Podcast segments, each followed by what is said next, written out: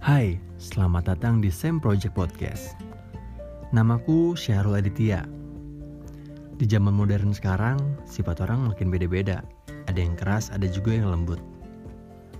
Dan di podcastku kali ini, aku bakal kasih kalian motivasi dan semangat hidup dari kata-kata untuk menyemangati hari-harinya kalian. Dan semoga kalian dengerin dengan hati yang baik, bukan dengan emosi. So, stay tuned terus di Same Project Podcast.